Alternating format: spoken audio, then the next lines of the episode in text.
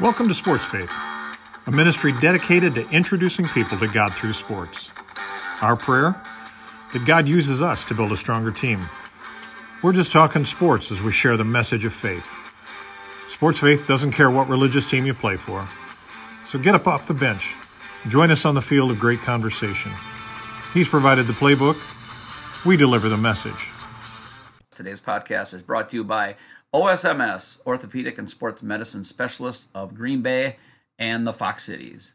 Hi, I'm Dr. Will Albiro, orthopedic surgeon and physician owner at OSMS. Accidents happen, whether it's a fall, a sports injury, an injury at work, or new pain that you're not exactly sure how it got there.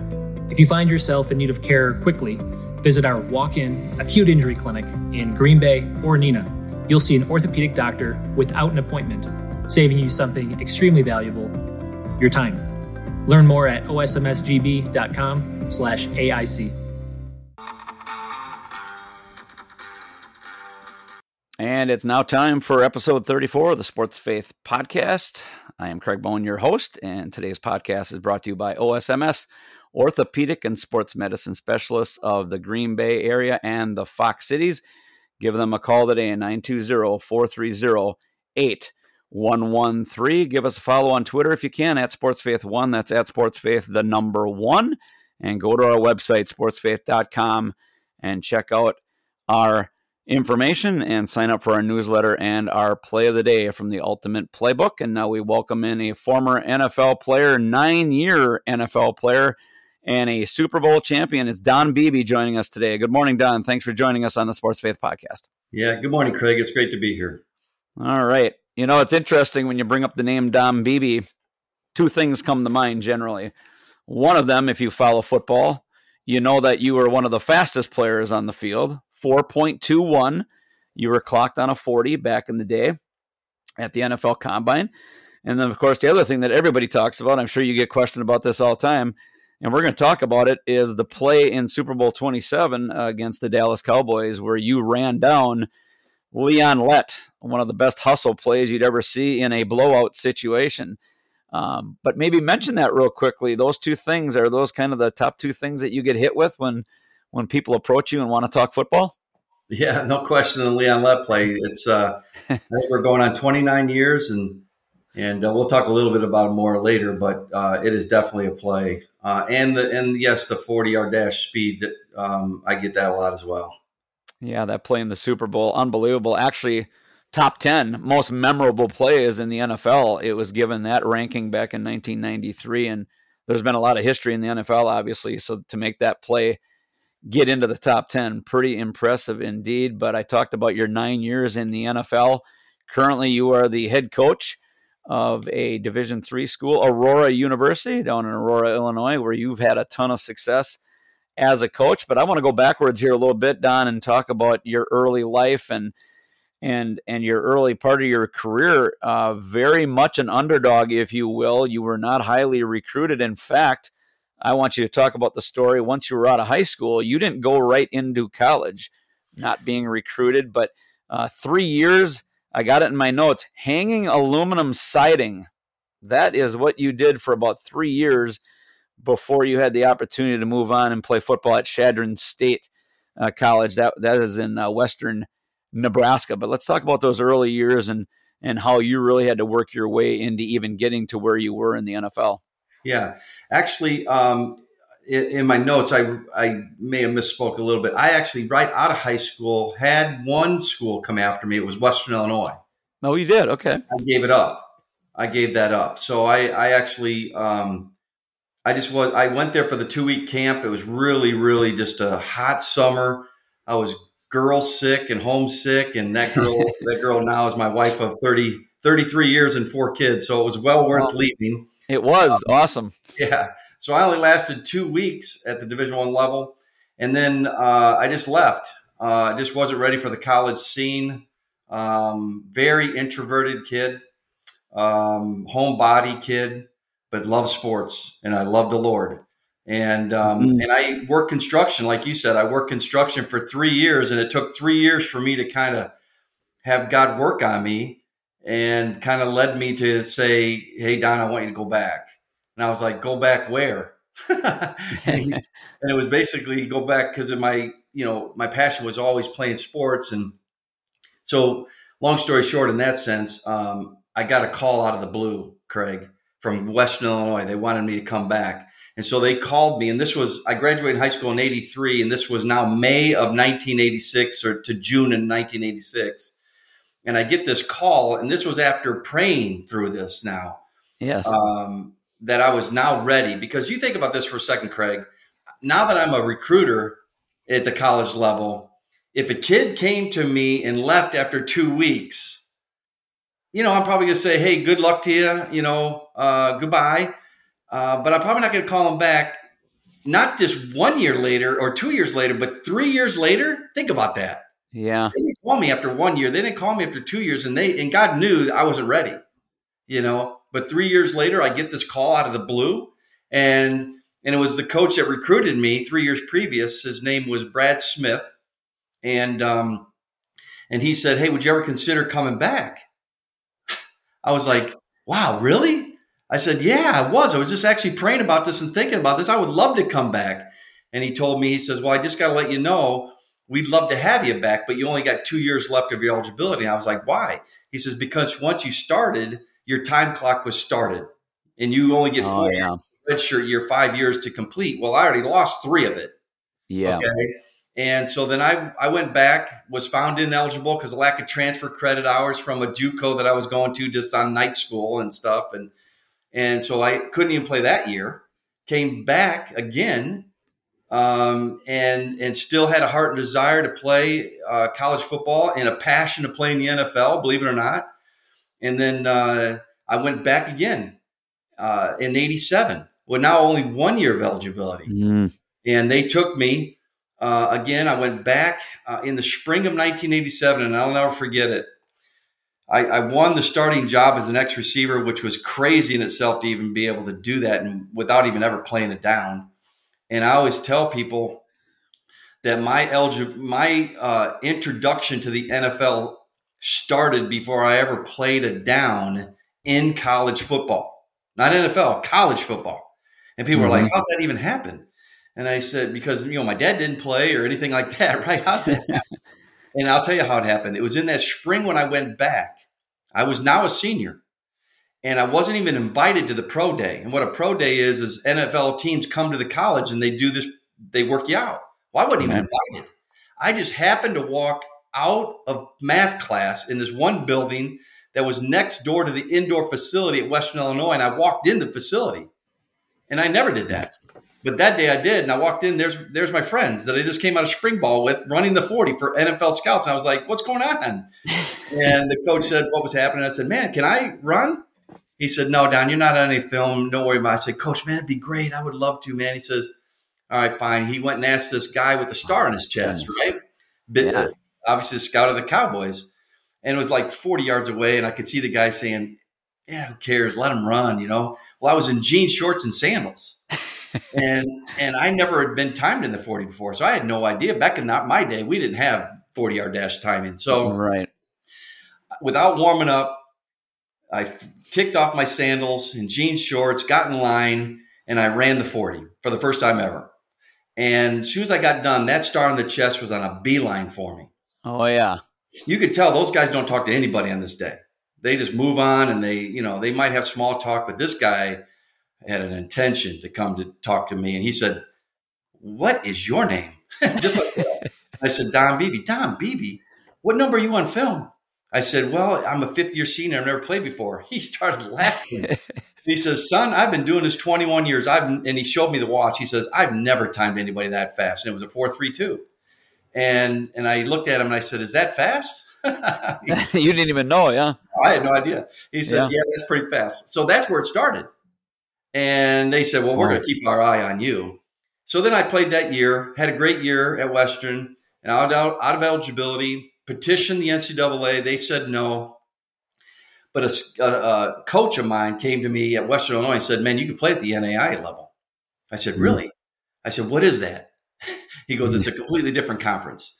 And yeah. I said, okay. He, so I went home Sugar Grove, Illinois, suburbs of Chicago. And I would go to the Sugar Grove Library and I'm looking for an NAI school, right?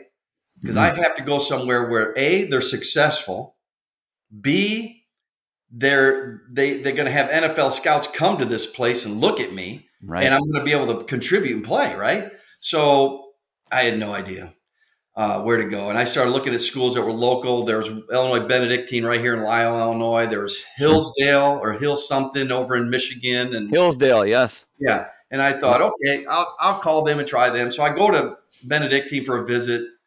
They said everything you wanted to hear you're going to be a star here. We know you have NFL teams. You're going to be the X guy. We got a guy that can that over last year threw for over three thousand yards, which back that day was a lot of yards.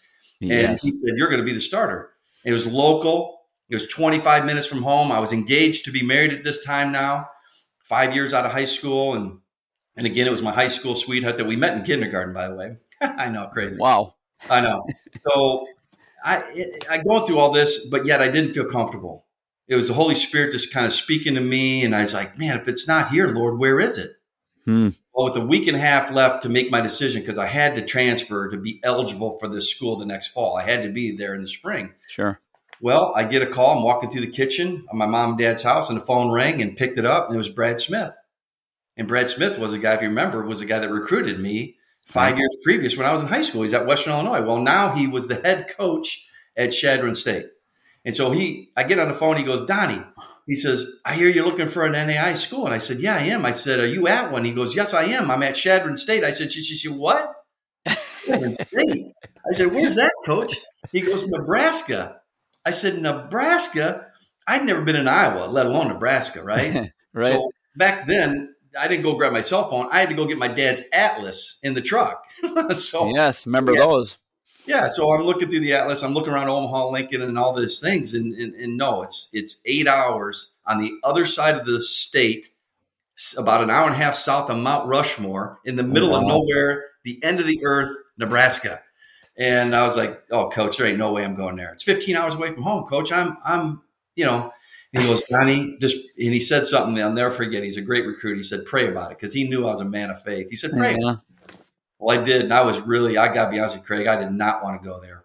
I was denying. I was like, there ain't no way, God. And lo and behold, mm.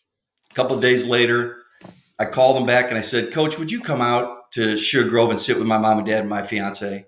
He was out there a day later, you know, and I was hoping that he wasn't going to come because that'd be my out, right? Yeah, right. he showed up and I asked him a bunch of questions and they were terrible, terrible football program had no quarterback. It was incoming freshman that was five seven out of Converse, Texas, that was going to be the guy. And I was like, Lord, right. really? This is where I'm going to get to the NFL and my passion and dream, and this is where you want me to go. I said, okay, I'm going. Mm. If that's where I, it is, I'm going. So I just had a leap of faith and went. Next thing you know, Craig, I go out there, played great that one year, and and still some NFL hopefuls. But I had a great workout at the combine, as you said, and I set the record uh, for the fastest 40 time with Deion Sanders in 1980. Yes. Uh, yes. Actually, spring of 89. And I ran a 425.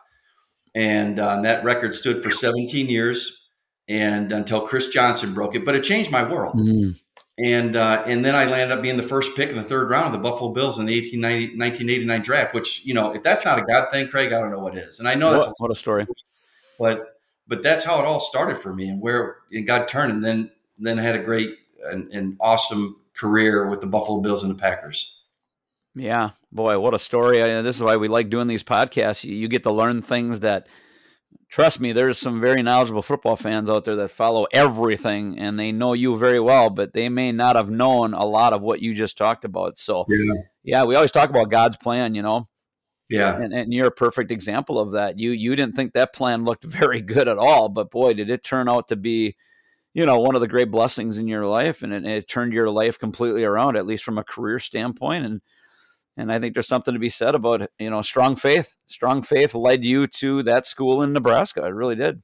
Yeah you know and, and let me add to that too craig because i get that question a lot is how did you know god wanted you to go to chadron i mean how does you, how do you know that god wants you to do certain things? And i always say to them well i'm not always 100% sure. Right. But i will say this is that first of all, you can't hear God unless He's your Father. And he can't mm. be your mm. father unless you ask him to come into your heart. Mm. And you, mm. you have a relationship with Jesus Christ, as it says in John 3 3, when he when Jesus was talking to Nicodemus. And so yes. I understood at a young age what a relationship with Jesus Christ was. So in that respect, I was able to hear the Father. So then it comes to the second mm. part. Are you willing to listen? Yeah. So yeah, there's people out there that have a relationship with Jesus, but they're trying to do it on their own. Just let the Father be the Father and guide you and let the open and shut the doors. And that's what I've tried to do really hard in my life is just listen to the Father. Uh, and so I would encourage people that are listening is a one have, get a relationship with Jesus, ask Him to come into your heart, and then two, once you do that, and, and He is your true Father, then just let Him work. Let Him let Him work your life, and and just sit there and pray and read the Word and be quiet, as it says in Psalms 46 10, be still and know that I'm God and just be quiet mm-hmm. and let him work in your life. And that's what I would encourage people to do. Yeah. Love the advice. Love the advice. That's why we do these things. Somebody's yeah. going to see this, you know, somebody's going to hear what you just said and it may change a life. We may yeah. not know it.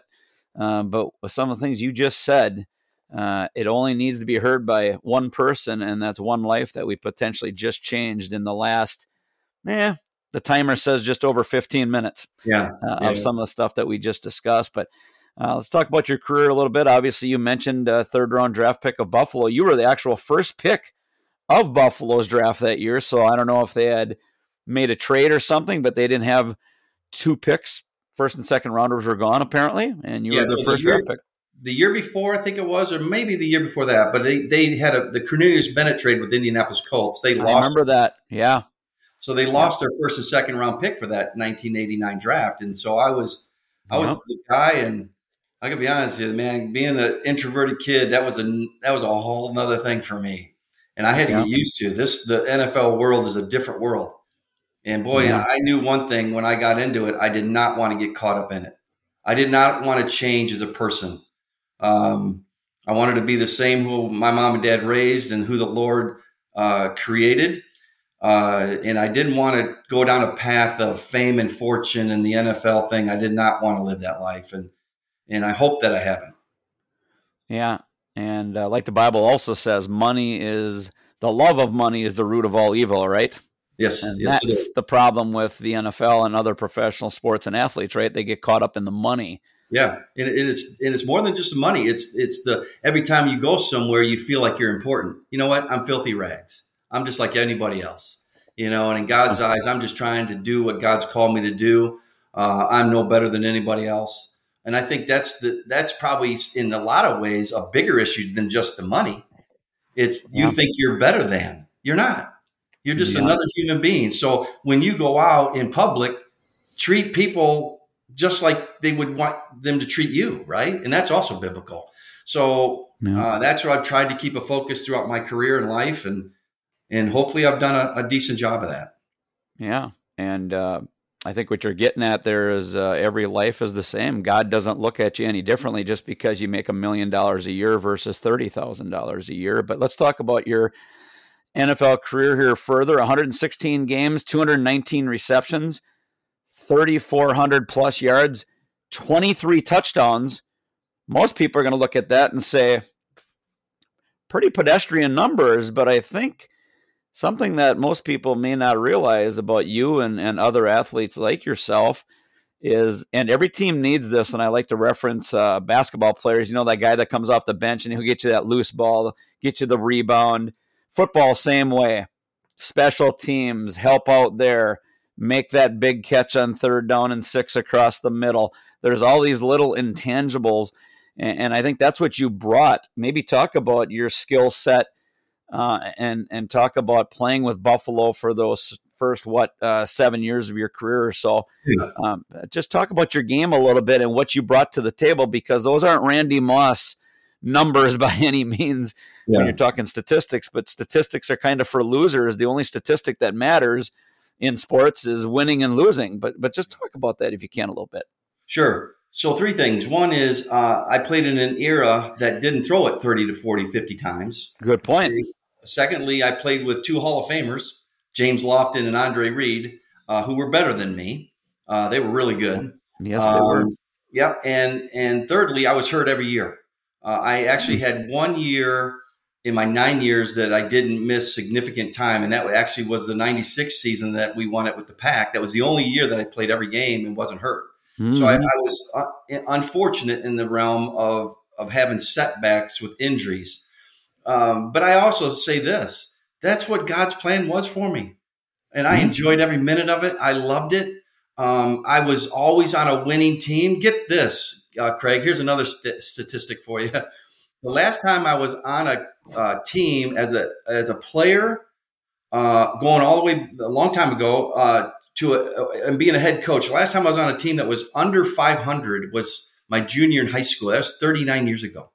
My goodness. Yeah, so i have been around winners my whole life. Winner in high school, winning in college, winning professionally, and um, and I've just been around guys and girls that knew how to win because I coach girls teams too, uh, and they just knew how to win. Um, so, uh, you know, I, and again, I don't take any credit for that. That was just God's path for me. I'm actually, in in a lot of ways, Craig. I'm glad that I wasn't uh, in that limelight more, like in Randy Moss, being the name that you chose. I'm glad yeah. I'm not. I'm glad I'm not that. Uh, I love my wife and four kids. I love to go out in public and not no, being noticed, unless I'm in Wisconsin or Western New York. right. Uh, I, I, I, I enjoy that. I, I love a simple life, um, and I know what's more important. And I, my faith is the most important. My wife is second, and then my kids, and that will never change. Yeah, and football might be fourth, right? Yeah, it's down the list. I live by the fourth face.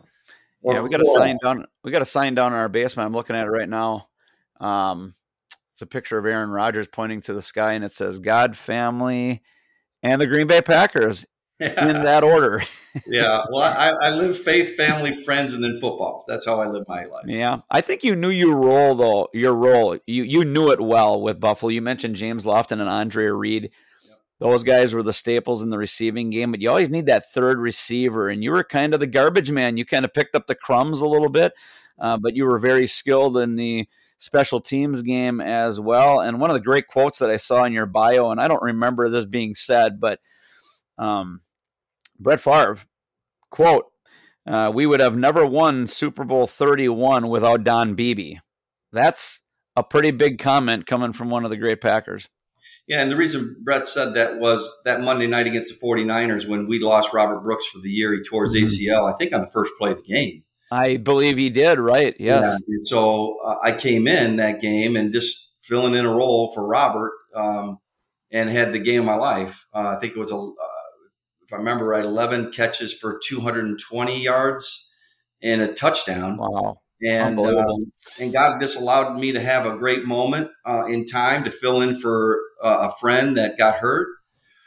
And I think that's what Brett meant. I mean, if we lose that game, we probably going to have to go to the 49ers in the playoffs instead of them coming to us. And that was yeah. big. So he wasn't referencing necessarily the Super Bowl game where Desmond Howard was the MVP. Correct. He wasn't necessarily referencing that. He was referencing the That's San true. Francisco game with which led to home field advantage, basically. That's true. Yep. That's very, very interesting. Yeah. Got to ask you about Buffalo and Green Bay. I sit right here in Green Bay, Wisconsin. We talked off the air. I'm about five miles from Lambeau Field, but um, talk about playing in Buffalo and Green Bay, two of the small market, two of the probably small markets, right? I know Green Bay obviously is, and Buffalo's right there as well compare the two, if you will. Very similar fan base, very rabid fans. I mean, Green Bay Packer football here is is a religion basically, and I think you could almost say the same thing about Buffalo. But talk about playing in those two cities, and then maybe if you can tie in Marv Levy and Mike Holmgren because yeah. those two guys staples in, uh, with both of those organizations. Uh, yeah. talk about Buffalo Green Bay, if you will. Sure.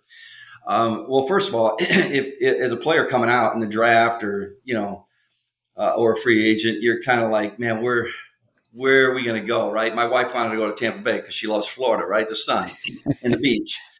Um, and no, God sent us to, to Buffalo, right?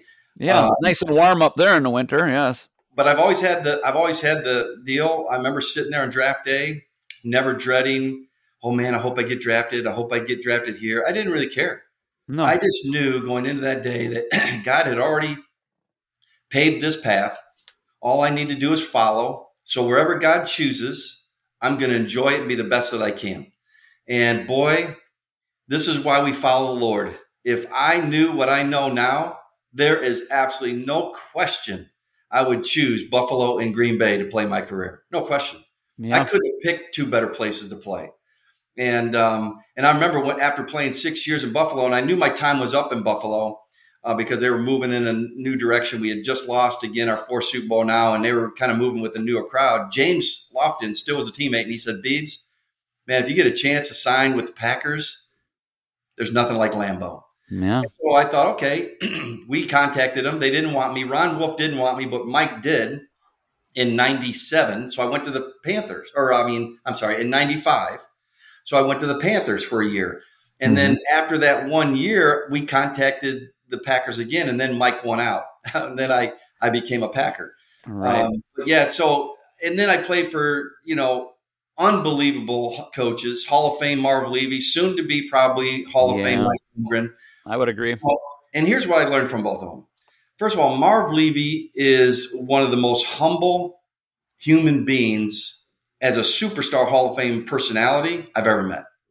Uh, 90, 93 years old, still the kindest man. I still talk to him at least once or twice a year. I took the job at Aurora Christian in 2004 high school. He did the opening comments. Then I got the job at AU, the Aurora University, in two, um, in 2019, and he came and did homecoming uh, for me that day. So I still have a really good relationship with Coach Levy.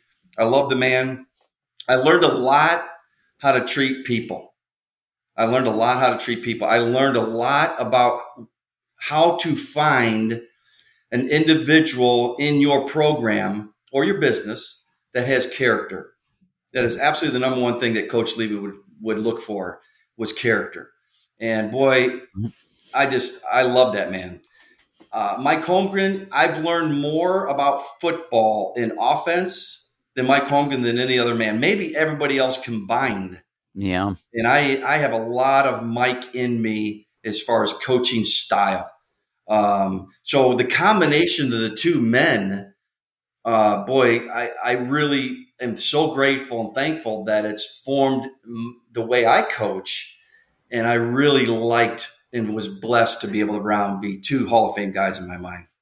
Yeah, that was one of the things I wanted to ask you about. Are you a little bit more like Marv Levy or Mike Holmgren? I think you kind of kind of yeah. answered that from an offensive standpoint. Do you guys throw the ball generally quite a bit at Aurora? What's kind of your offensive play calling style? And do you yeah. call the plays?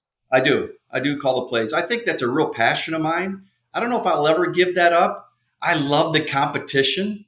I love to draw plays in the middle of a game. Even sometimes, if I see something, just draw it in the dirt. Even yeah, um, I, I, I, just love it. You know, that's a passion of mine. So I, I will always probably call the plays. Um, yeah. So uh, the off, I've always believed this, and this is a, a Mike Holmgren uh, philosophy: is you have to be able to run the football, and you have to be able to pass. So he tried to keep it 60, 40, 40, 60, 50, 50, mm-hmm. pending on. I'm the same way people think that we line up and throw it all over the field, which we do, but we still run the football.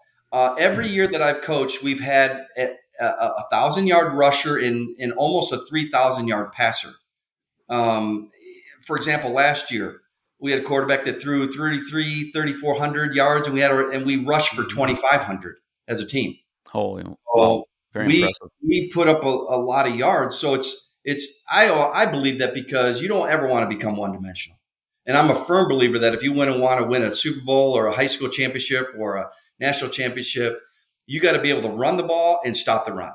You just have to. Um, yep. and, and today's age in the NFL is different than it was in my era, but they but I think what Aaron Rodgers and offenses like that, they actually still run the football, but what they'll do, and they do, I think, the best at it, is they dink and dunk, and that becomes their run game. They'll put the yeah. ball in a wideout's hands or the running back's hands Absolutely. on a flat route or a, or a, or a flare route or a slip screen or anything like that. And it, it really is a pass, but really it's a run. Yeah, you see the Packers do that quite a bit, especially when they had Davante Adams. How many yep. times did you see a ball, maybe even thrown almost laterally, just a simple yep. two-step drop and boom, get it out there, and that that's kind of their running game. And Yep. I agree with you wholeheartedly. You got to have some balance, and uh, and you guys had that in Buffalo, and you had it in Green Bay. You know, Thurman Thomas, one of the greats. Uh, Talk about Jim Kelly. I wanted to get into this a little bit. Jim Kelly, Brett Favre. Could there be two guys? Yeah, maybe their skill sets were a little bit different in different ways, but are there two quarterbacks in the history of the game that you could compare that were so? Maybe talk about their similarities because I think there's quite a few between Jim Kelly and Brett Favre. Yeah. So again, fortunate to play with two Hall of Fame quarterbacks and and the two greatest defensive ends that ever playing, Bruce Smith and Reggie White.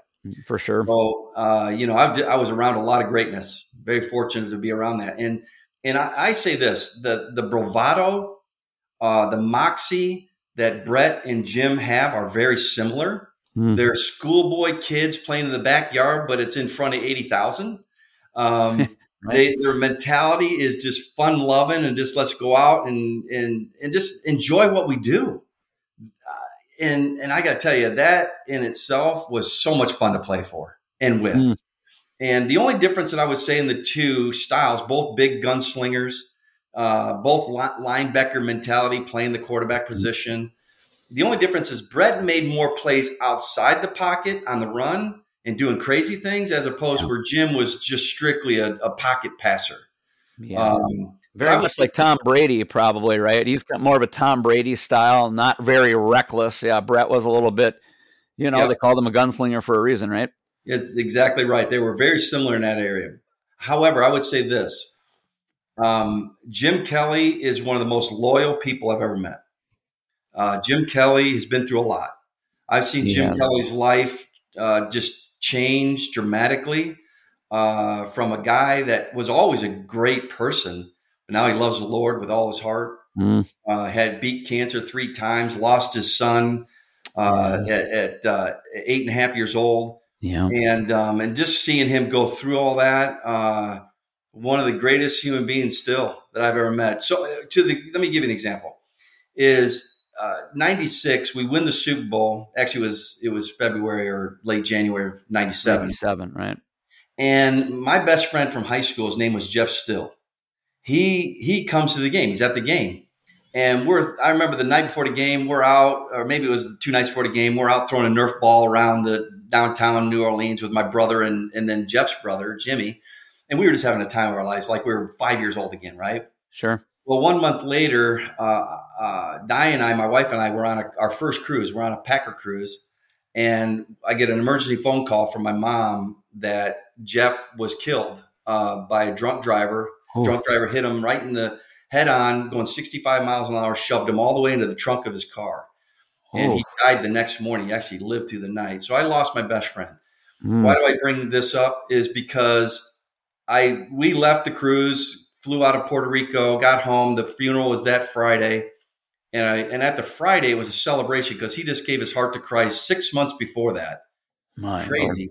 that God would take him at that time. But yet his, his family, a lot of his family got saved through all that. So that's why tragedies, that's why bad things happen to good people because God's always in control. And we just, ne- we just need to let God's mm. glory be glorified. And it was in that situation. Mm. So, wow. So one month later, I was like, I, his two small boys. He had a, a two year old and a two month old that was going to grow up never knowing his dad. And he was big into education. Jeff was. He was a football, high school football coach and a teacher.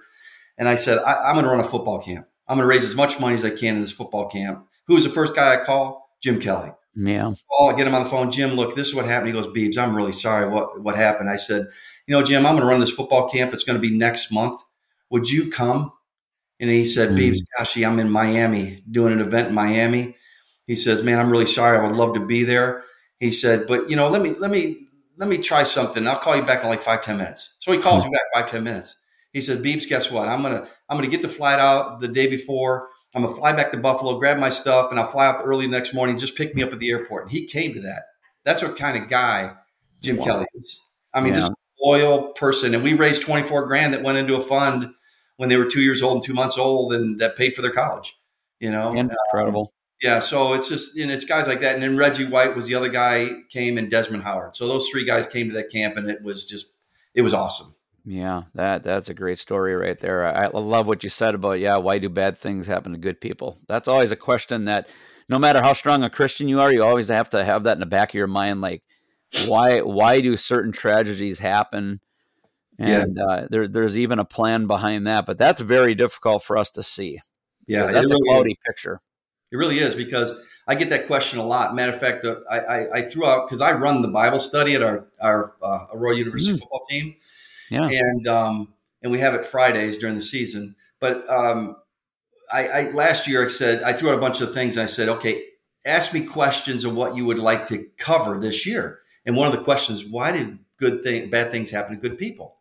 And so I had a, a, sermon on that and I preached on that. And I said, the first thing we got to understand is, are you a good person?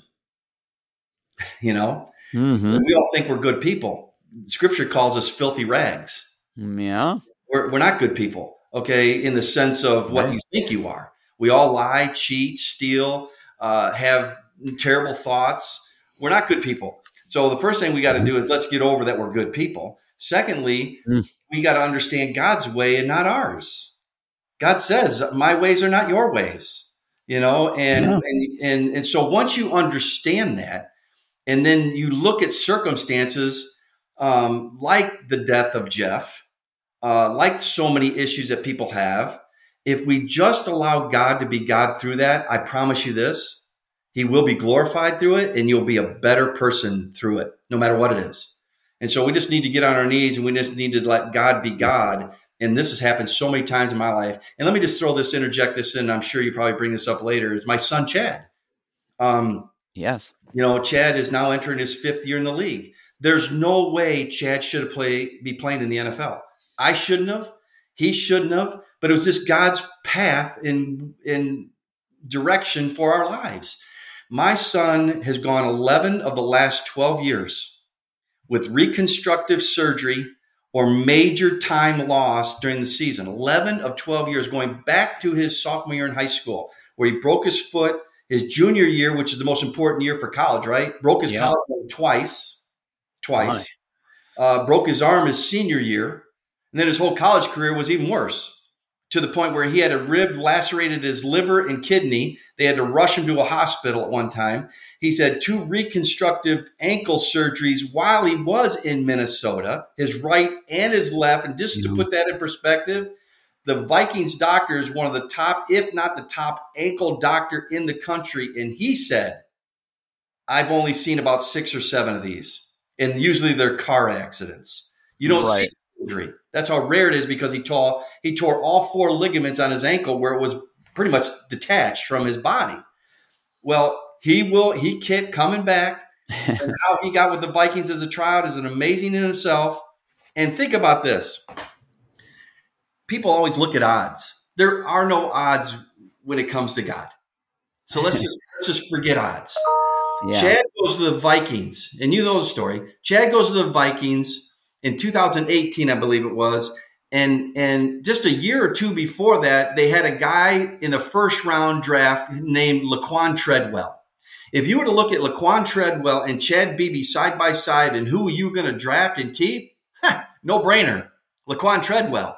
You could argue Laquon Treadwell, and I'm from Illinois. You could argue Laquon Treadwell is the greatest wideout in Illinois history in high school.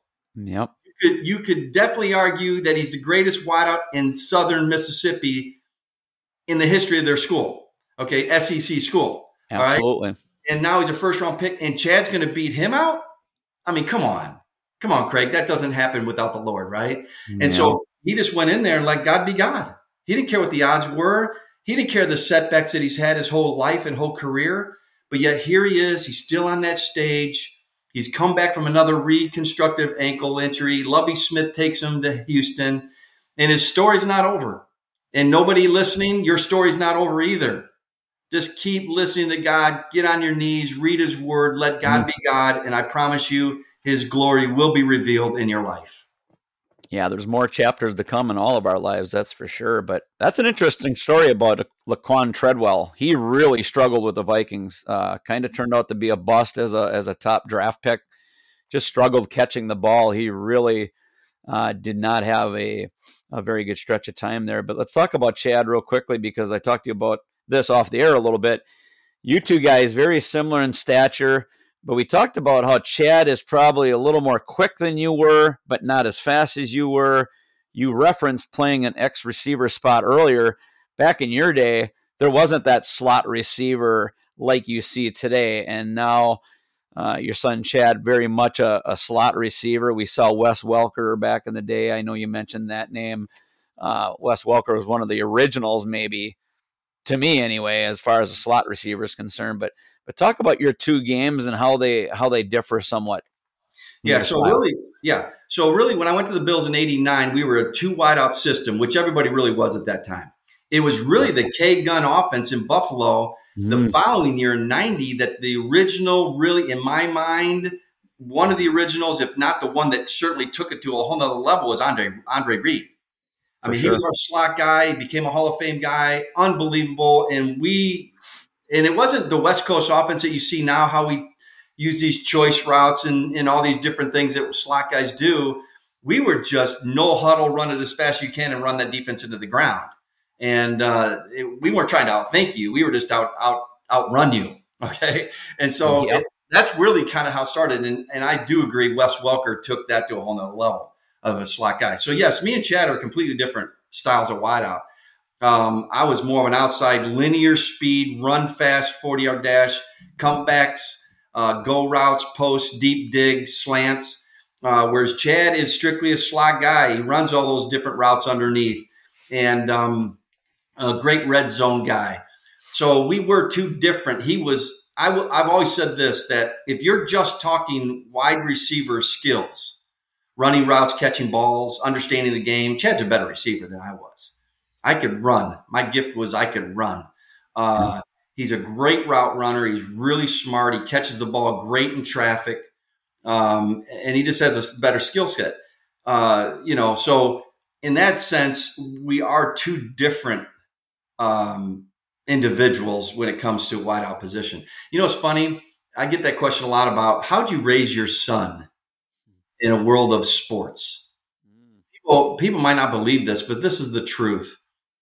We have never in our in our entire lives together as a father son have ever sat down and watched any of my games. And people are like, "What?" Mm. And then I said, "No, no highlight videos, no old Super Bowls, no games."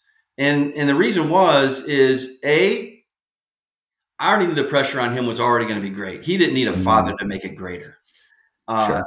it, I could care less. As my dad raised me, son, I don't care if you play sports or whatever you do, just be the best that you can be. Doesn't mean you have to be the best, just be the best that you can be. That means work mm-hmm. hard. And so that's the way I was raised, and that's the way I was going to raise my kid. And I said, son, listen, I don't care if you ever play sports or football, whatever it is. Um, just be the best that you can be and work hard. And that's the way Chad was. Uh, and uh, even at an early age, you could see that he was extremely gifted. At seven years old, this kid was gifted. Uh, you could tell. And so um, I, I, never pushed it on him. I always wanted to make it fun for him. We'd always play games and stuff like that. It was a dad giving him the, the, the, the greatest commodity that we can give our kids is time. It's the most important commodity that you can give your kids your time. So when you yeah. come home from work, don't grab the remote, don't go into your den. Uh, I remember uh, uh, a story. Um, oh gosh, the name is slipping my mind. Josh McDowell. I don't know if it was Josh McDowell or not. Uh, but anyway, he was getting ready for a, a talk, a speech, and he was in his den working and his kid is i think in high school or middle school said dad let's go out the backyard and throw you know whatever they're going to do. And, yeah. and he said son i got a i got a speech tomorrow in such and such a time. I got to i got to get ready and prepare. And his wife came to the door. And i'll never forget this. His wife says if you don't spend time with him now you probably won't be able to spend time with him later. Great advice it's cats in the cradle it's all over yeah. again and boy, did that resonate with me at a young age. And I was not going to be that distant dad. I was not going to be that guy that that my job was going to be more important than my kids. wasn't going to happen. Um, so I was around my kids all the time, and that's why I got a great relationship with my son and my three daughters. Um, and we never really talked football much until he got a little bit older, mm. uh, sophomore year in high school. I remember it, and we had a conversation. And I just asked him. I said, "So what do you want to do?" after high school. He goes, Well, I want to play football. And I was thinking, and remind you now, when he was a freshman, he was 5'1, 106. Right. He was 5'4, 127. So he was really small. And I'm thinking to myself, oh boy. I said, at what level? He goes, well, I want to play in the biggest stadiums possible, Dad. I said, so you want to play D1? He goes, yeah. And I was thinking to myself again, oh boy. You know, and I said, okay. I said, if that's what you want to do, son, I'll help you. Do you want your father to help you? He says, man, that would be great. So we set out on a mission, and I was fully fledged in the House of Speed at that time, training athletes, but I never really, you know, took the time to train him. You know, always played games and had fun. Uh, so then it got serious. That's what he wanted to do, and so I trained him his last three years and throughout his college career. Uh, what it was going to be like to be an explosive athlete and play wide receiver at a high level. And um, but boy, I'll tell you, I told him I said, listen, son, I'm, I'm not going to wake you up. I'm not going to force you to set your alarm. I'm not going to push you to get off that couch and let's go work out. I'm not doing it. I'm not going to do it one time.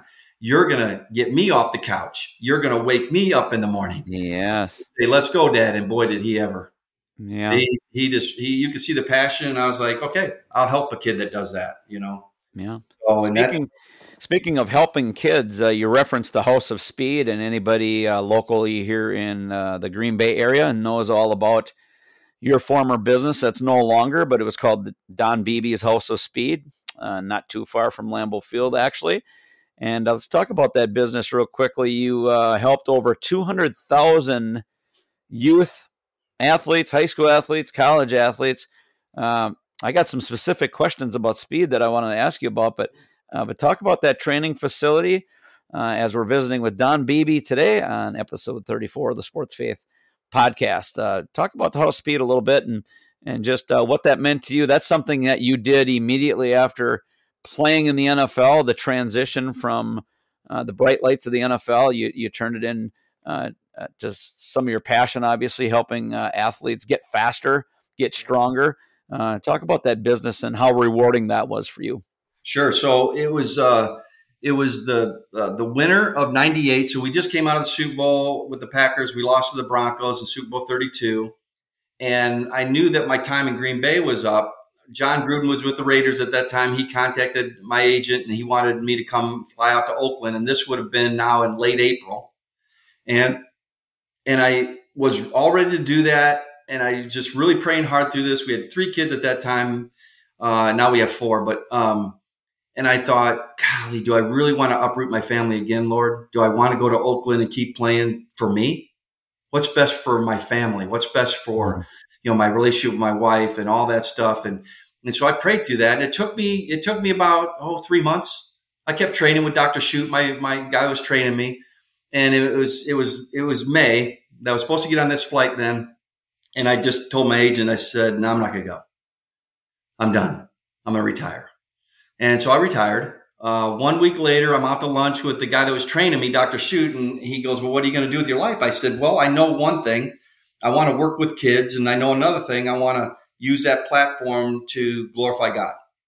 And, um, and so he's, and I said to him, I said, You know, Doc, you've been doing this for a while, but he really didn't do it at a high level. I said, and, and granted, nobody in certainly the Chicago area was training athletes in 1998. Nobody was speed mm-hmm. training. Okay. There's weightlifting guys and stuff like that, but no speed training. And then I said, you know, doc, let's just do what you've been doing with me and run a business. So I go home, tell my wife, and I, and I got, we got to incorporate, I got to come up with a name. And I, and I was telling my wife, I said, man, I always loved the House of Pain. House of Pain was kind of a catchy thing. And she goes, why don't you just call it House of Speed? And I said, babe, that's it right there. That's how there it is. She got the naming rights. So anyway, not that it meant anything. So we one week later, June first of 1998, we started House of Speed, uh, training athletes, five kids in the first class. Three of them were mine and Dr. Shoots, and we blossomed to within six months. We're doing national speed camps around the country, from Salt Lake City to New York, and it was it got huge to the point where uh, in two, the mid 2000s we opened it up to franchising. We had 24 franchises across the country. Matter of fact our one of our original franchises was right there in Green Bay with Scotty Smith. He was running a House of Speed there. Um, yes, and and now it's called Synergy. Synergy Sports. Yep. You know, for the listeners, and I don't put a plug in because I, I have no tie to this whatsoever. It's all Scotty's business.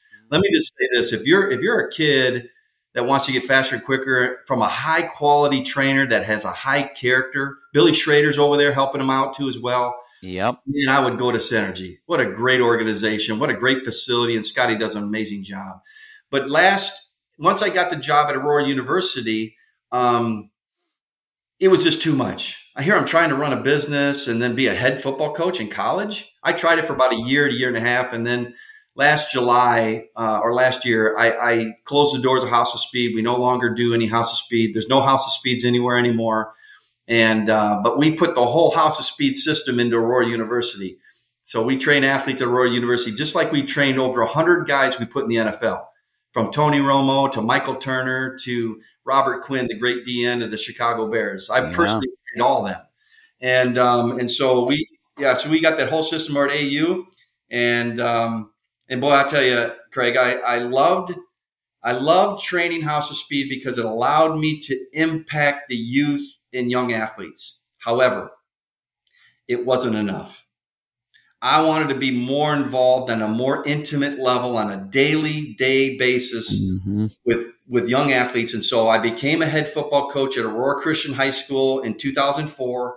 I did that 10 years as the head coach, four more years as an assistant coach so I could go watch my son play uh, in in high in college. And then in 18 I sat out the whole year of coaching and then still did House of Speed and then took the job in 19 at Aurora University. So uh, coaching, I got to tell you, it's been said, and I really believe this is true, that a coach can impact more people in one day than most people will do in a lifetime. And that yeah. is really, really true. Yeah. Um, and I don't ever want to take that for granted.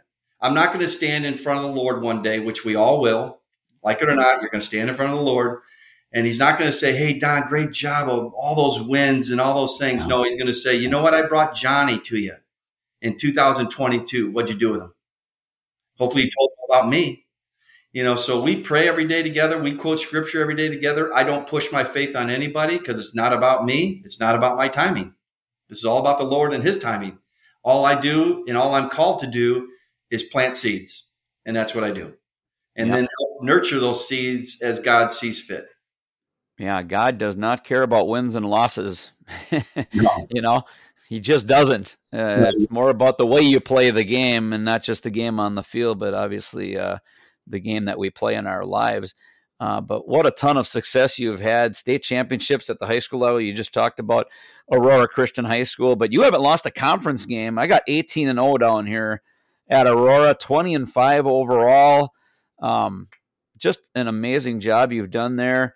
And uh, did you know you were going to get into coaching at some point, though? Did, when, when, did it when did it hit you? Like, you know what? Yeah, I think you just kind of mentioned it a little bit when you were with your House of Speed, yeah, and wanted to make a difference. But did you know early on, even when you were a player, did you ever think, you know, I, would like to be a Mike Holmgren type guy? Yeah, you know, I knew at seven when I got saved. I knew it.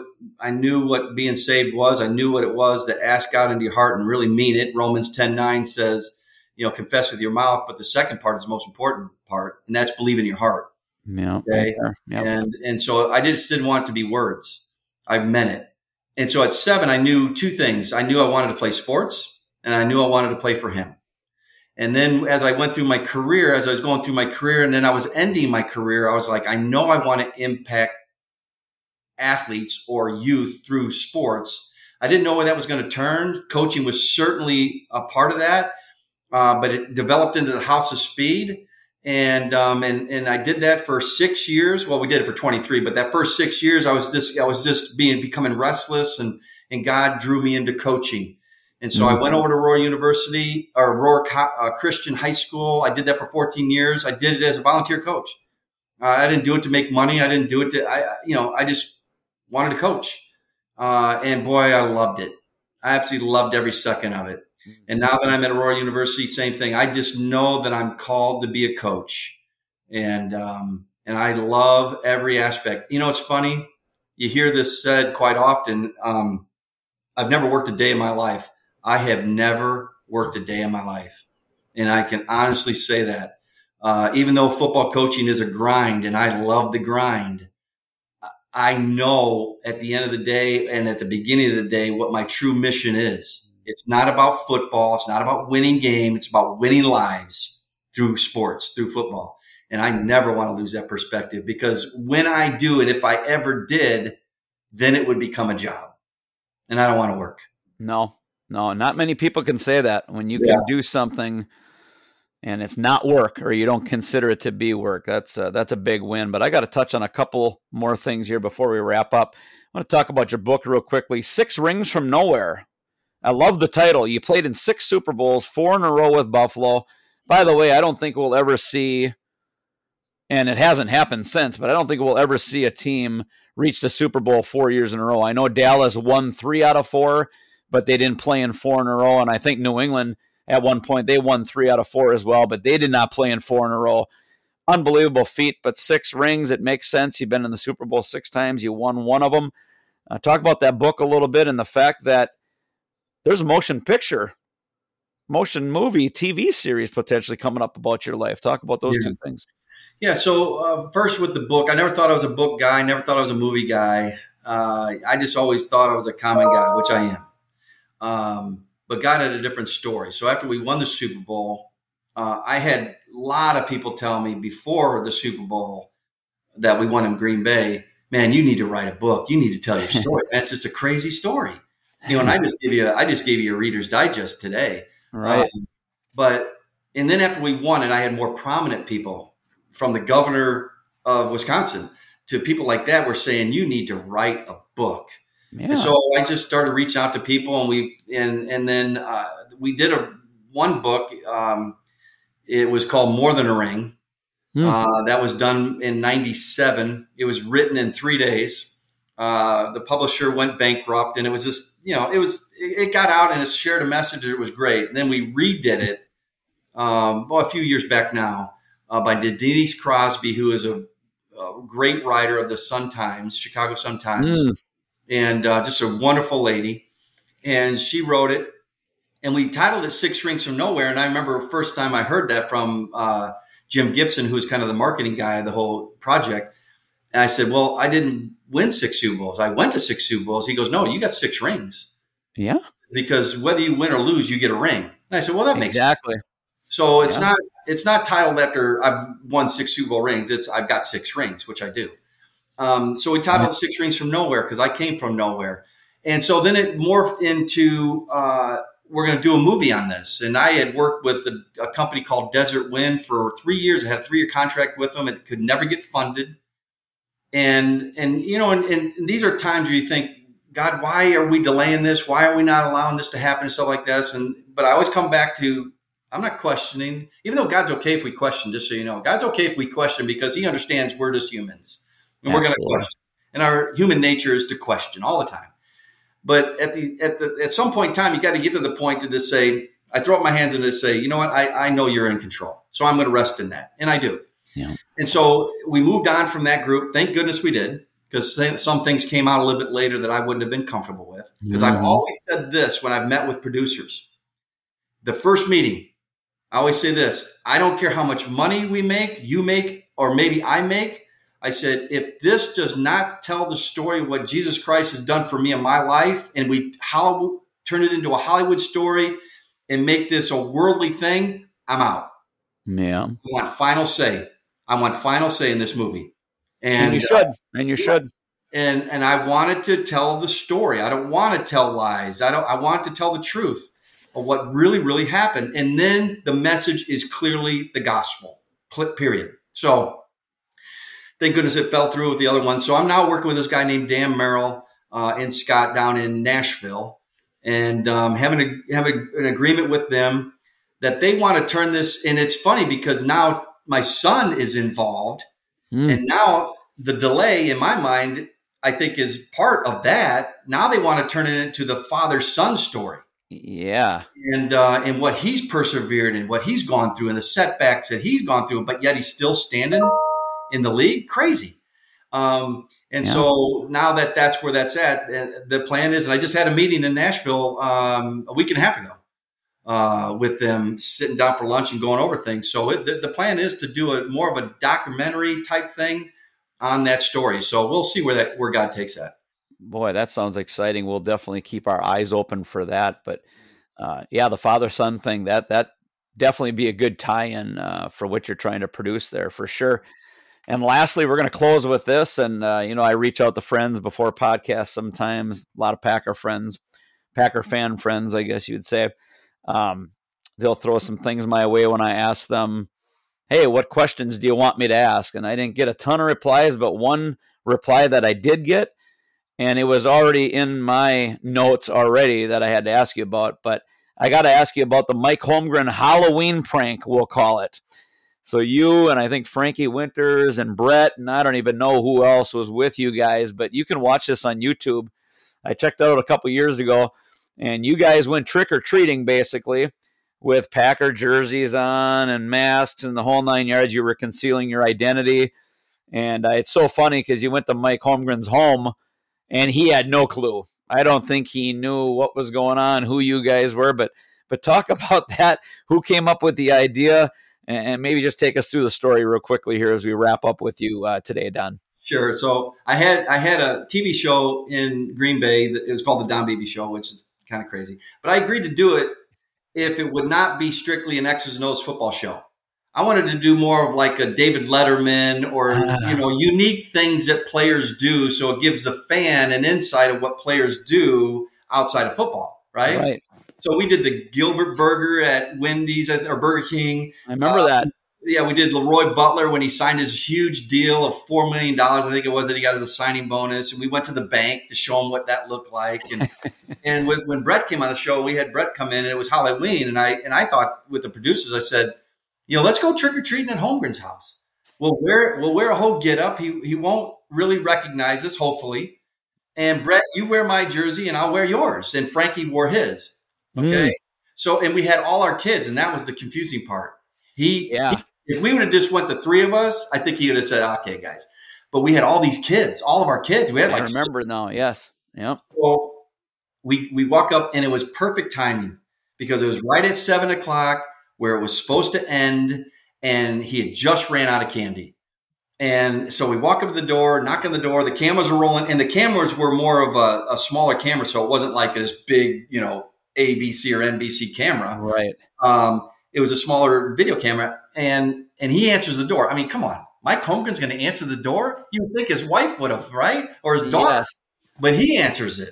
And, and you think he'd be watching film or something, right? Oh, gosh, no doubt. And so I go, do our kids scream out, trick or treat? And he goes, oh, I'm so, and his attention went right to the kids.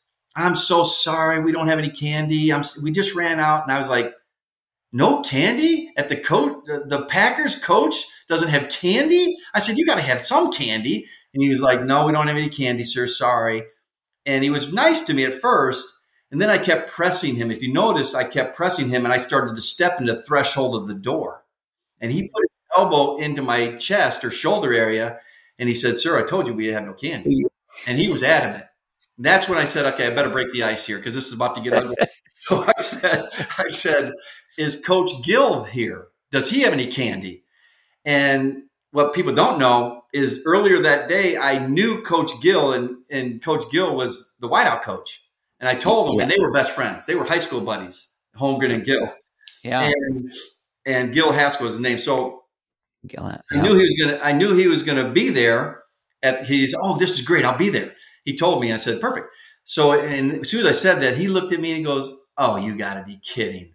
And that's when he said, and then I ripped off the mask and everything of this nature. That was awesome. The funny thing about this, and this I'll just wrap this up, is the the next because you remember in the video he said, "I'm going to get you, Frankie. I'm going to get you." Oh yeah, he did say that. Yeah. The next day he comes with two big bags, and they're folded up. You don't know what's in the bag, right? And he's in a whole black leather suit with a with the headpiece over his face, and he's got long hair all the way down to his you know lower back, right? And he walks in his back door that he always walked in because nobody else went into that door. That was Mike's home. That's his door, right? Yeah. And to the back hallway to his office. So he comes in, we're all in there, team meeting, eight o'clock next morning. And he starts running the meeting for like 10 minutes. And then at the end of that meeting, he goes, And for you blankety blank guys that came to my house last night, here's your blankety blank candy. And he starts whipping the candy at us, you know, and he turns around and he walks into the wall. He missed the door. He had to adjust his mask. He couldn't see, yeah. And the funny part about this whole thing, I know all Packer fans remember Travis Jersey. Jer- Jervey. Jervey. Yep. Travis Jervey, great guy, very explosive. I hate to say this because I don't want to dumb as a bag of stones. I mean, he was a very smart guy, uh, and no common sense. And he looked over at Favre and he goes, "Was that Holmgren?" For ten minutes, he didn't know that was really truly Holmgren. I mean, really, and he was dead serious. And boy, did did Favre go off on him. Oh yeah, I remember Jervey, very fast individual. Oh, speaking of speed, yeah, yeah. So here's a funny yeah. story here. It was I, I go to the Green Bay Packers.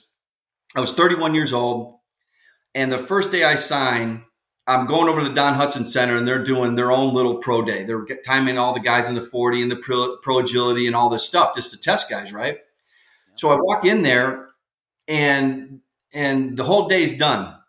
Well, the top four times were Brian Satterfield, another running back, four four one. Mm-hmm. Travis Jervey ran a 4.38. Billy Schroeder ran a 4.35, and I ran a 4.25. So the four fastest times were white guys. Now, this is the funny part about it. We all get back to the over to the locker room, and Reggie stands up. And only how Reggie can do this, right? God yeah. rest his soul. I love that man. He said, Today was the most embarrassing day in black history he had four white guys beat all of us. What? Are, and he just went off. And the just erupted. But it's just a, an amazing, amazing human being. I'm glad I got to talk about Reggie because yeah. everything that you saw was really who he was. Yeah. He he just didn't talk the talk, man. That guy no. walked the walk. And I had a long conversation, an hour and 20 minute conversation a week before he passed. And it's a conversation I will never forget. I'll keep it private between me and him uh, but I will. I can't wait to see Reggie again soon. Yeah, I'll tell you what. Without Reggie White, yeah, you know, Brett Favre said earlier, we don't win the Super Bowl without Don Beebe. I don't know if the Packers win a Super Bowl without Reggie White. Yeah, three sacks in the second half. I mean, that was a huge, know, huge on Drew Bledsoe. Yeah, yeah. But you know, Reggie was just an. Um, you know, it's funny, and that, and this is what I missed the most about the NFL you know, certainly the game and coming out of the tunnel, those are all, but that's not what I really, really, truly miss. What I really miss is the camaraderie of the guys. We had a great group that met Monday mornings Bible study, Wednesday night couple study that my wife and I actually at that time, because it was eighth year in the league, that we led a couple study, Bible study. Saturday night live in Reggie's room that we all got together and prayed for an hour of prayer before the game. Yeah. And then Sunday morning we had chapel we were meeting four times a week as as as followers of Christ. Man, I got to tell you, Craig, those are the times I miss the most. Yeah, and I don't think every professional team, football specifically, that we're talking about, is like that either. No, we right. had in Buffalo too. We had a great group in Buffalo. I'm sure you and, did. Yeah, and that's what makes it special. That's what makes it special. Yeah, no doubt. Well, what a great visit this has been. Don Beebe, our special guest, former NFL player Buffalo, Green Bay, and a little bit of time in Carolina, a Super Bowl champion. But I want to thank you for your time, Don. Been a pleasure.